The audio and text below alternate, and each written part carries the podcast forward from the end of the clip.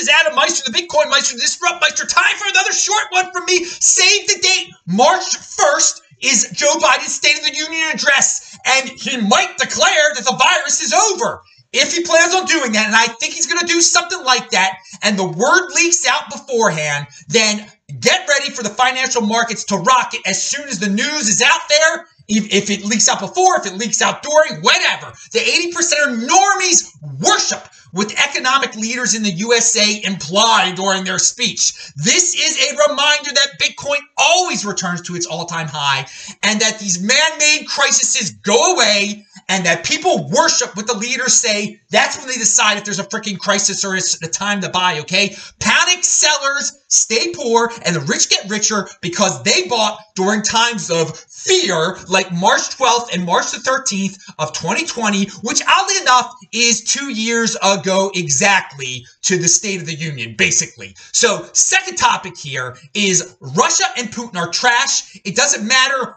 what the weak, pathetic country and its weak dictators say or do.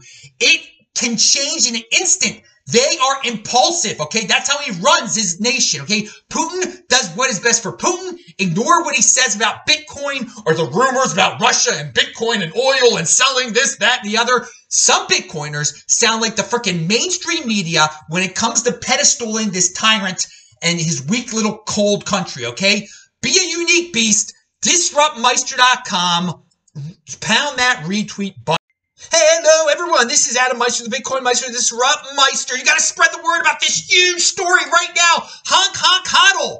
Through Tallycoin is funding the glorious Freedom Convoy up in Canada with Bitcoin, okay? This is the GoFundMe PayPal buster. They won't fund this, but Bitcoin doesn't care. It does. It could get a lot of people to buy Bitcoin once this story hits the mainstream media, okay? And thanks to Bitcoin, you, the world is going to realize what uncensorable, unconfiscatable, and permissionless really means because the third parties were not letting this awesome movement up in Canada be funded. They could just stop it. But with Bitcoin, it's uncensorable. It, you don't need permission to use Bitcoin to help these dudes up there, okay, who are doing a great thing in Canada.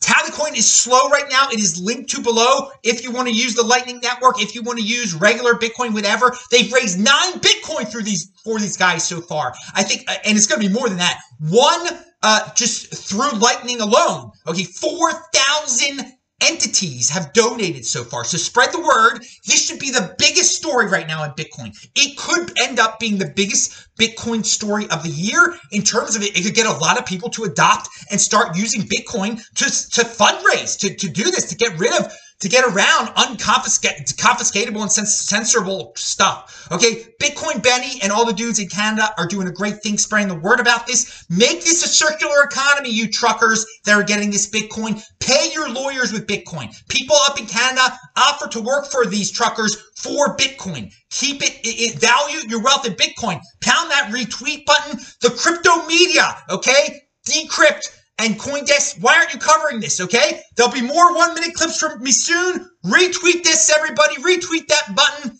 DM disruptmeister.com. See ya.